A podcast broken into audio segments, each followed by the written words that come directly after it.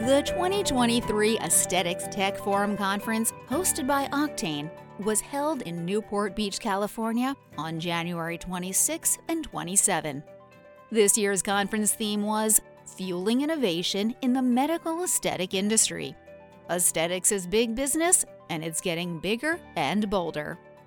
The conference attracts physicians, investors, and tech entrepreneurs who are interested in this exciting, growing field.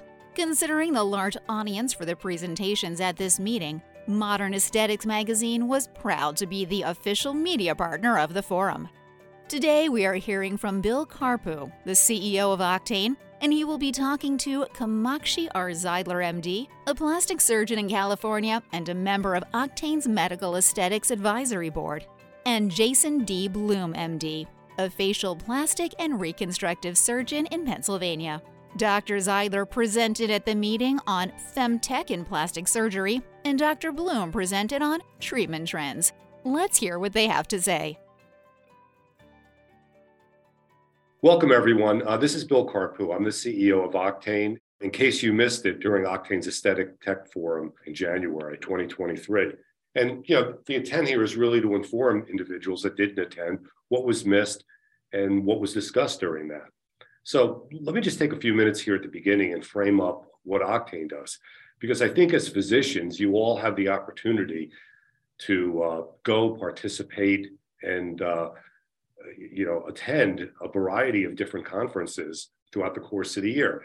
and ours is a little bit different because we really do focus on innovation. So Octane has uh, been in existence for 20 years. Uh, the events that we have are basically a channel of distribution of our content uh, and our learnings. We basically connect people and ideas with capital and resources. That's that's Octane's mission. So one way is to deliver these through in-person conferences. During our uh, conference, our two-day conference, uh, you know, we talked about seven specific areas that that Dr. Bloom had presented. So I, you know, I thought the idea here was that we could really dive a little bit deeper into this. So item number one was more aggressive procedures produce more natural results. And Casey, maybe maybe starting with you. Do you, do you mind if I call you Casey on this? Oh yeah. Know each other so well, rather absolutely. than Dr. Yeah. And, uh, Casey is how I roll. Um, exactly. Absolutely. And and I know you you made a comment around surgical innovations or having a moment. So you know maybe we could expand on that. Yeah, um, I say yeah. I'm, my my whole thought process is like surgical intervention is having a moment. Um, you know, in my practice, we have fully integrated plastic surgery, dermatology, and aesthetic medicine. So everything from esthetician, PAs, aesthetic nurses.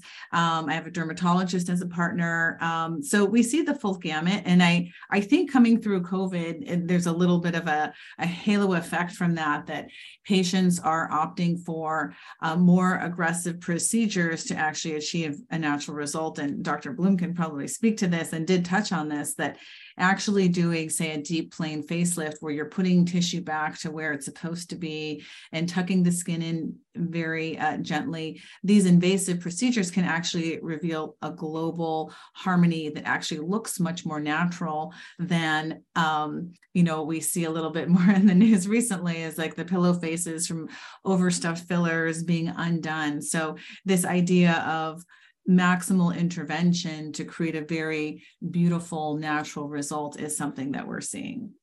Yeah i i, I totally agree with that. You know it, we're um, we're seeing a lot of these um, cases where people are you know putting in so much filler. It's because they think it's it's less invasive and it's just like an injectable that it's going to make them look more natural. But honestly, in some cases, and this is more, we're seeing this more recently, that a surgical procedure without like a ton of filler or a ton of volume is going to make people look more natural. And even though it's more invasive, it's the right situation in a lot of these cases.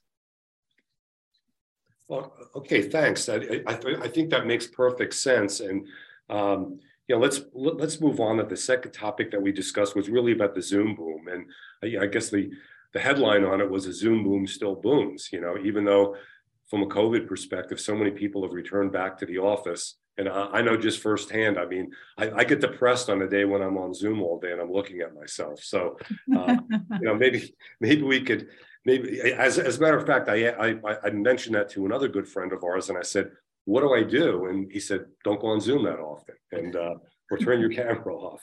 But but in any case, um, what do you what are you guys seeing on this? And you know, maybe Dr. Bloom, start with you.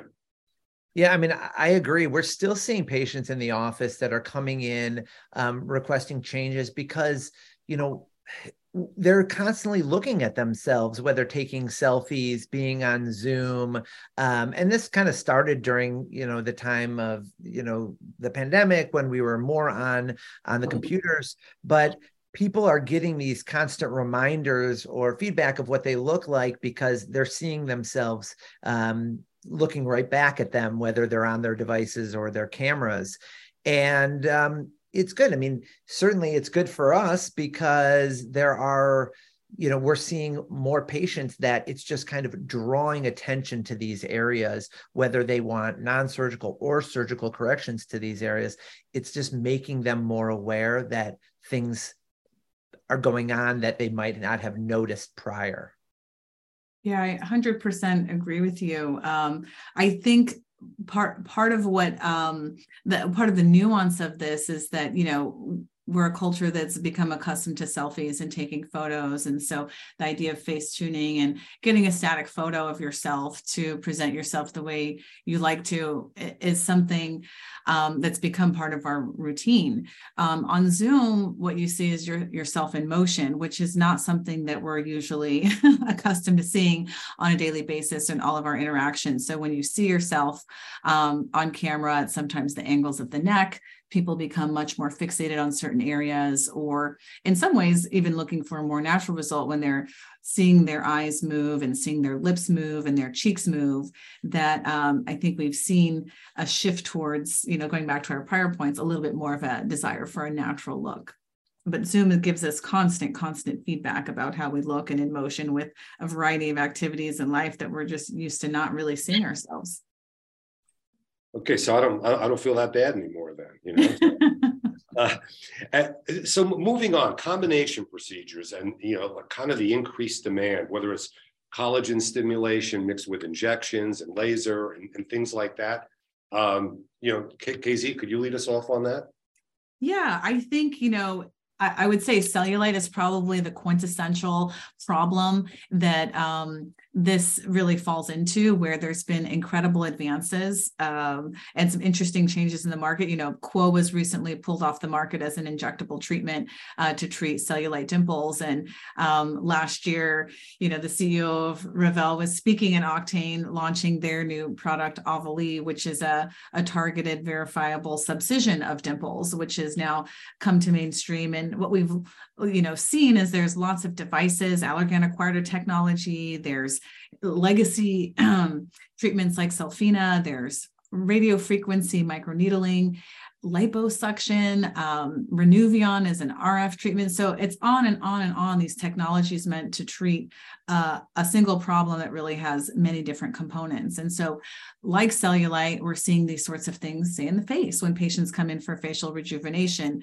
You know, Dr. Bloom and I are both surgeons and we're comfortable doing surgery, but we're also incorporating fat transfer for volumizing. We're using nano fat for improving skin quality and injecting it just a millimeter or two under the skin surface. We're bringing the laser into the operating room and doing laser resurfacing at that time. And then we we have practices where we have patients do everything from skincare to, um, you know, maintenance treatments like toxins and fillers to refine things. So it's a full circle of care, which is exciting to be able to really give a comprehensive uh, uh, treatment plan or a set of services that take the results to the next level. Absolutely. So so well said. I mean, I, I think what I always say in like the most difficult areas to treat, and you just brought up cellulite, which I don't even really treat much in my practice. Um, you know, sometimes you just kind of have to throw everything at it um, to get the best results. And what I usually say in things like even for the face, talking about things like acne scarring, it's like mm-hmm. synergy, right? One plus yeah. one equals 10 and you, you, know you put some you know biostimulatory things in it and you hit it with like a laser you could do rf treatments whatever it is but ultimately by combining different procedures maybe a little bit um, more minimally invasive you're going to get a result that's better than the sum of its parts. So that's kind of how i look at it. Yeah you know and the, the next uh, the next area jason i'll direct this to you is really talking about minimally invasive procedures maintain surgical results. So whether it's injectables, lasers, energy-based devices, I think the discussion was all about that. They're, those are starting to approach, uh, you know, a similar result to surgery. Uh, could you comment on that? So in in my practice, and and similar um, uh, to Dr. Zeidler's, is that you know we we have a bunch of different um, people in our office, whether uh, physicians, surgeons, uh, estheticians, nurses, who all do different kinds of things. And, you know, kind of gone are the idea that is the idea that like surgery is a one and done treatment. And I tell people, because people ask all the time, like, how long is this procedure going to last? Meaning, you know, is it going to last me 10 years or seven years or 12 years? And I say, well, you always look better from surgery if, you know, than if you didn't have it but the but you continue to age. So by doing minimally invasive procedures number one as this one of the surgeons in the office i can then transfer the care of the patients to some of our nurses who are doing injectables some of our estheticians who are doing skincare and laser and then so they're constantly looking better, not just from the surgery, and it makes my surgical look results look better if, you know, we do a great surgery and then their skin looks great and, you know, they have less wrinkles from their neurotoxin. And the great thing is it keeps the patients within my practice. It maintains the results of surgery so they might not need a like a second surgery as soon. And the patients are happy because the results look really good so it's really a post-operative process that that that continues the results that they would have gotten out of the uh, out of the surgery itself. Correct? Yeah, and I will say is um, in a practice where a, a, dermatologist is one of my partners, we see, you know, like say different populations enter our circle of care at various points. I mean, they may come for a facial and work their way up to eventually toxin and then filler, and then maybe one day they want surgery, which is sort of the classic thinking of, you know, the aesthetic patient. Um, you know, with ours being a very heavy surgical practice, you know, much like yours, Dr. Bloom, we see patients coming in for surgery, you know, getting on our circle and never getting off. And so a lot of the the pre-operative care now incorporates you know nutraceuticals and you know collagen uh, particles to help boost the skin. There's topical treatments that prepare the skin. And so patients are trained to think of all of this aftercare as part of a, con, a, con, a continuum. And, um, you know, they may come for just a breast augmentation, but then stay in the practice for all their needs. And so this constant influx of surgical patients feeds an overall wellness, aesthetic medicine, also ongoing dermatology, minimally invasive practice, just like you talked about. And so it's very exciting.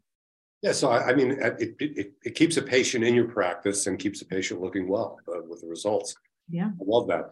Um, let's let's move on to age, and you know, it, it appears from everything we we spoke about a couple of weeks ago is that the patients are becoming younger and more diverse, and it's almost as if some of the treatments, uh, you know, in, in the injectables or whatever, are being treated as preventative, uh, you know, from that from that generation. Uh, so KZ, maybe take us off on this one.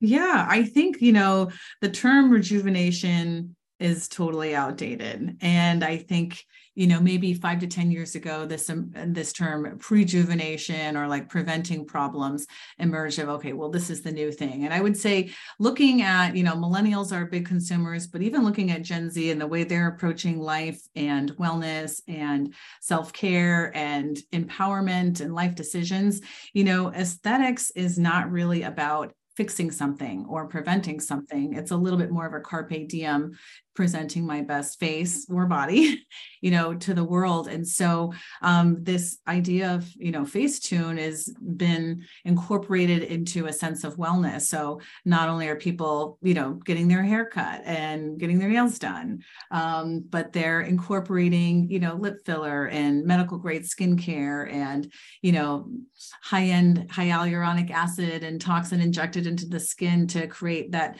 donut glaze that everyone loves about Haley Hailey Bieber without the need for just topical skincare. So I think that we're really seeing this emergence of um, a younger patient who's seizing the moment to be their best self. And um, the traditional thinking of rejuvenation and correcting aging or preventing aging, we're really seeing uh, fade away. And then what dovetails with that, I think, in this sense of carpe diem and self expression, is a much more diverse um, patient who is seeking aesthetic treatments. And I think certainly coming through COVID, um, a lot of the aesthetic companies, you know, took a pause and a moment to reflect on diversity with some of the social justice reforms and issues that were brought up during that time. And they've shifted their marketing, they've shifted their business strategy to meet a much higher demand and a more holistic um, view of natural beauty. So it's a very exciting time, I think, for companies coming in the space. You know, in addition to physicians, there's um, there's a huge kind of unmet need that we'll we'll talk about some of those things. But it's an exciting time to see a lot of growth within aesthetics. Yeah, Jason, are you seeing the same thing? Yeah, I mean, I, I think I'm seeing definitely exactly what she's talking about. The one other thing that I will add that I've just seen in my facial rejuvenation surgery practice is that I used to say that a lot of these procedures, probably about 85% of the patients were somewhere between their mid 50s and mid 60s about 10 years ago. But I would say in the last, you know, three to five years, the vast majority of my patients seeking these procedures are in their early 50s and um and so and, and when i mean what i mean by that is like kind of lower face neck rejuvenation a, a, a facelift candidate. And i think it's because of what we said in the the first you know the first bit is that we're, we're doing more natural surgery um, but also because patients want to enjoy it longer. They're they are. They're they're seizing the day. They're they're taking mm-hmm. uh, they're taking their results and they're enjoying them. And they want to like eh, yeah res- enjoy the results of their um, their surgeries for a longer time. So patients are coming in a little bit more early um, than i had previously seen in the past so it's kind of like be be the best version of yourself today. Mm-hmm. Totally, and, yeah. and, and love it and enjoy it. Yeah. yeah. I totally agree with you. I mean, I I I actually do a lot of facelifts or like a short scar facelift in people in their 40s. You know, certainly in Silicon Valley, everyone wants to be young and edgy, and looking at their necks all day long on Zoom helps them to really consider a, a more definitive solution. So that lower face, I think younger and younger patients are are seizing the moment to get that snatched jawline. So totally agree with you. So, and you know, another topic that which this kind of blends into now is, is you know has to do with patient financing. And I know you know PatientFi is a company that we've worked closely with in our in our accelerator, and Todd Watts was the or is the CEO and founder. And um, you know, when I when I look at that, both of you have practices that you know probably do some sophisticated, complicated, and, and on the more expensive end of of of some of the procedures and everything uh, you know, versus just an injectable or so. But what are you seeing in your practice and and maybe between the different products and whether it's an injectable on up to a full facelift of uh, financing opportunities for people and those moving towards that? Mm-hmm. I mean, I think financing is definitely critical. I mean, there's always people who have the means to to not need that, but I do think the shifting demographic of the patient interested in aesthetics is used to more of a subscription type of model and enjoys that as you know part of wellness. And if you if you take the way that patient now is presenting this to have us really think about the larger ticket items in that way, it really makes sense. You know, in our practice, we've shifted to a subscription model for things like Emsculpt. So you pay you know a monthly fee or for skincare medical grade facials. And so um, you know i would I, I, really thought the way that PatientFi presented this was a, a, a really great way of looking at how the aesthetics market can grow and presenting to patients the concept of now you can have this at a monthly fee of x just like you think of the iphone um, where you can have new technology you can have something that's cutting edge you can have something that's very luxurious but that the the mindset of the consumer is on the subscription sort of a service i mean we see this with just like ho- home and real estate in silicon valley where everyone's renting and then owning property elsewhere so that they can they can enjoy um, a certain experience lifestyle what have you uh, on a monthly rate and it's not necessarily this one big investment um, so yeah, I'm curious to see what you think, Dr. Bloom. But I I really liked the way that PatientFi presented this concept of thinking of everything as you know a monthly payment and the way that the consumer is really thinking about accessing aesthetics that way. Yeah, I mean, I I love this idea for the right age patient, and it really depends on marketing and who your target patients are. In that you'd be marketing this to. And um, you know, openly we use PatientFi in our office. We offer it. Um, I've been using them for a while, and I like their whole concept. But if you look at it, you know, they um, this was just one of Todd's uh, um, Todd Watts's uh, stats, and he said that like 80% of consumers aged 22 to 44 were interested in these monthly payment plans.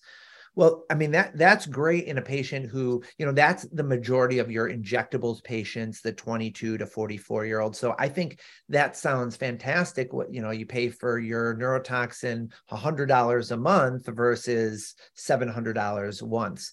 But um, and and and certainly you it, it, patients in that group in in your category kind of fall into your maybe your breast augmentation patients. For me, some of the rhinoplasty patients. You know, to kind of market those procedures to that group as you can pay $400 a month and get your rhinoplasty or it, is more palatable to someone than paying you know $20000 up front so i like that. I do like that idea in the right um, in the right age demographic category. I'm just less weary of like a facelift patient looking at that um, you know, just because uh, they're just they're tend to be a little bit more mature patient and are using these services a little bit less frequently.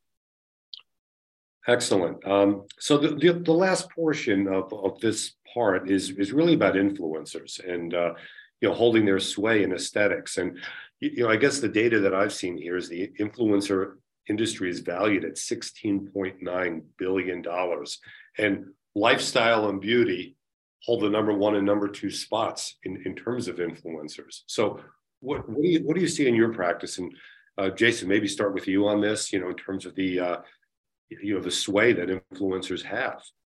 I mean, it is kind of crazy. We're definitely seeing in our practice. Certainly, social media has been king from a marketing standpoint in the last couple years. Um, and uh, you know, I, I was kind of even slow to believe it, but um, you know, there is so much kind of um, you know influence or information that people draw from social media these days, and um, it, we're seeing it whether it's they're like they're watching their favorite TikTok star or um, and I've, I've done some surgery on some social media influencers and i'm shocked by the amount of um, amount of patients that that come in for consults or requesting consultation for surgery or treatments just because they saw that one person online or on their social media talk about their experience. But one of the things that i thought was the most interesting is that um, there was a study done by Evolve MKD and uh, Meg Driscoll, who's she owns this PR uh, firm, and she said that um, in, they did some independent research and independent studies, and they showed that medical-based voices seem to stand out as influencers from a lot of the other noise that exists there which is good for us. And when when when she said medical voices it doesn't even have to be a doctor. It could be a nurse or an esthetician or somebody with kind of some medical knowledge that was kind of explaining these things. Um, it's good that that means that we're still kind of influential eh, to some in some respects um, and uh, and that people want to hear what we have to say that's great because I've always wanted to be an influencer. So, well, you know, I, I, I, follow you, I follow you on Instagram. So, uh, me too. Uh, you influence me oh god. Um, well yeah i mean i think that's it, it's exciting to hear i know from other resources. I mean that was a great study and um, you know megan's amazing. And she presented some really great data. And it's really reassuring to see that you know as physicians we are influencers when it comes to medicine and our knowledge. And i i think that probably will bear out as our um, you know, like are moving from millennials to Gen Zs are accessing aesthetics even more. They're they're a savvy group. Um, so that's great. It's it bodes well for their decision making. Casey, can we can we have you comment on uh, you know you did a femtech panel and you know I thought it was really well received and, and attended, and you, you maybe talk a little bit more about some of the things that you're doing uh, in, in that particular area and your passion for it. Yeah, absolutely. Well, um, you know, as a plastic surgeon that does the full gamut of aesthetics, um, and having had my roots in breast reconstruction and you know, a family um, who has been affected by the breast cancer gene, I think I'm very acutely attuned to, um, you know, how a woman, uh, you know, expresses themselves and accesses aesthetics as well as surgery and you know breast implants and breast aesthetics certainly is one of the things that we see a lot. So I've been very involved, you know, with a variety of companies. I, I had the great fortune of testifying at the FDA when they did their recent panel before, um, you know, uh, the uh, implant was pulled from the market a couple of years ago. So there's been a, a, lot of interesting things that have happened, you know, negative and positive within breast aesthetics. I think other areas of medicine, such as, you know, pelvic reconstruction with meshes, have been riddled with some issues. So I think you have this a little bit of a,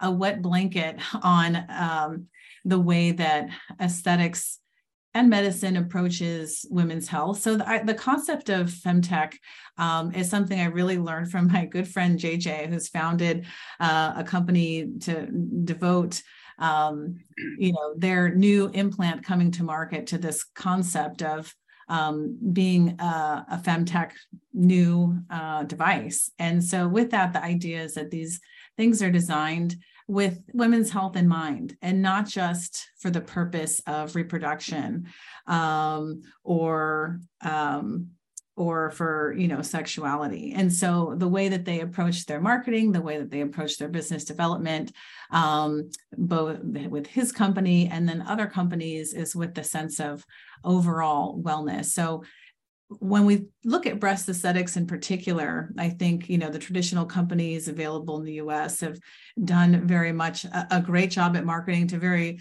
small segment of that uh, market of thinking, okay, we're gonna we're gonna build breasts after cancer, or we're gonna you know make people who don't have feel great about their breasts feel great about their breasts, and it's been it's it has been sexualized or it has been correlated with pregnancy changes. And so um, it's very interesting to see the way, even like the American woman, but it, it translates globally, um, sees breast aesthetics and the stigma that's associated with implants. And so the way that we see the changes happening in other parts of aesthetics is what we're also seeing in um, in devices designed for aesthetic breast surgery, where there's more empowerment.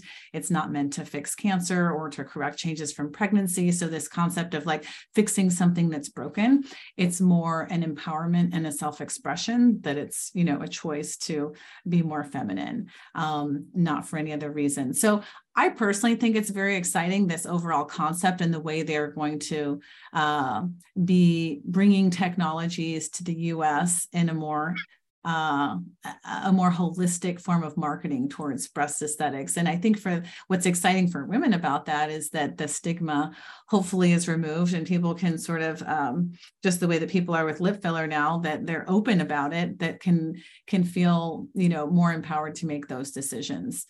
Um, so it's exciting. I don't know if you, it's a it's a broad concept, and there's a lot of technologies uh, affiliated with it. I think what we got to hear a little bit at Octane is, um, you know, these new breast implants that that that Motiva is bringing have the sensor technology that I'm actually extremely excited about because you know fast forwarding 30 years into the future i think some of these technologies that are like implantable it's like you know don't think of a new breast implant think iphone and think of technology that becomes one with your body that can access lots of information. Can it monitor your heart? Can it monitor your temperature? And suddenly you can have an app that you know can help you with fertility rather than having to use a device to um, externally um, gain information. It's something that could be more integrated. So, for the long scope of where medicine in general is going and wellness, uh, these technologies I think are really exciting. Before I wrap up here, can I just you know turn it back to both of you and maybe take a minute or two? Is just what what are some additional unmet needs, you know, because I'd like to wrap up with some of the innovation that Octane's doing and bringing to the market. But, you know, what do you see as some unmet needs uh, that, that are out there, uh, you know, in a, in a minute or two each? I think that, um, you know, some of the things that are talked about um, that we're seeing a lot of companies try to, um, you know bring on new products or new innovation in this area um, one of them is is skin and hair i think those are two big things. So skin quality making the skin more kind of radiant or in and it's sometimes hard to kind of even put your finger on how you would measure that but skin quality may be better uh, let fewer lines better pore size all these kind of things better texture um, with new and advanced skincare with some of the kind of regenerative medicine things that they're putting in it. And the other is hair. I mean, not just men but women men everyone is kind of concerned about their hair and and, and losing it and maintaining it. Um, so some of the again in regenerative medicine that's been a huge push i think in the last couple years that we're seeing um, and really to get something for hair loss hair restoration in a um, either an injectable or um, something to maintain that is really um, I think what a lot of companies are looking to do totally totally agree with you on skin quality and hair.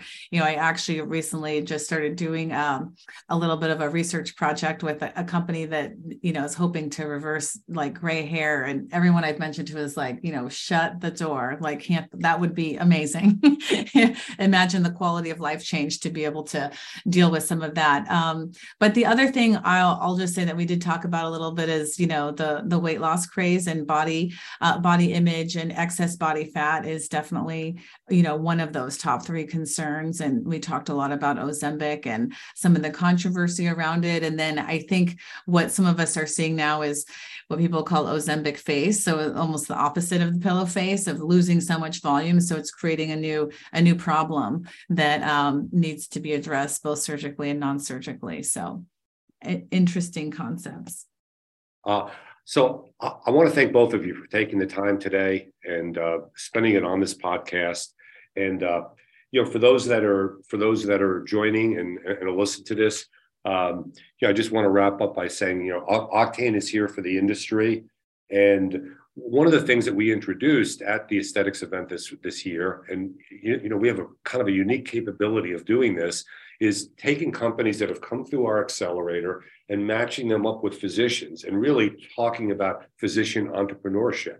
And whether that's a physician that has an idea and wants to bring it to market, or a physician that may just want to join another company as a medical advisor, chief medical officer, or board member, uh, those are things that we're putting in all of our industry specific uh, events uh, throughout this year. So, whether it's aesthetics, ophthalmology, or cardiovascular, what we're really trying to do is take companies that have great ideas, great innovation, and matching them up with really smart people in the industry uh, that could help them grow that business. So, I want to thank everybody for joining this and uh, both yourselves, KZ and Jason, for, for participating today. Thank you very much. Thank you for listening to this edition of Modern Aesthetics the podcast. You can find future editions at modernaesthetics.com or subscribe wherever you listen to podcasts.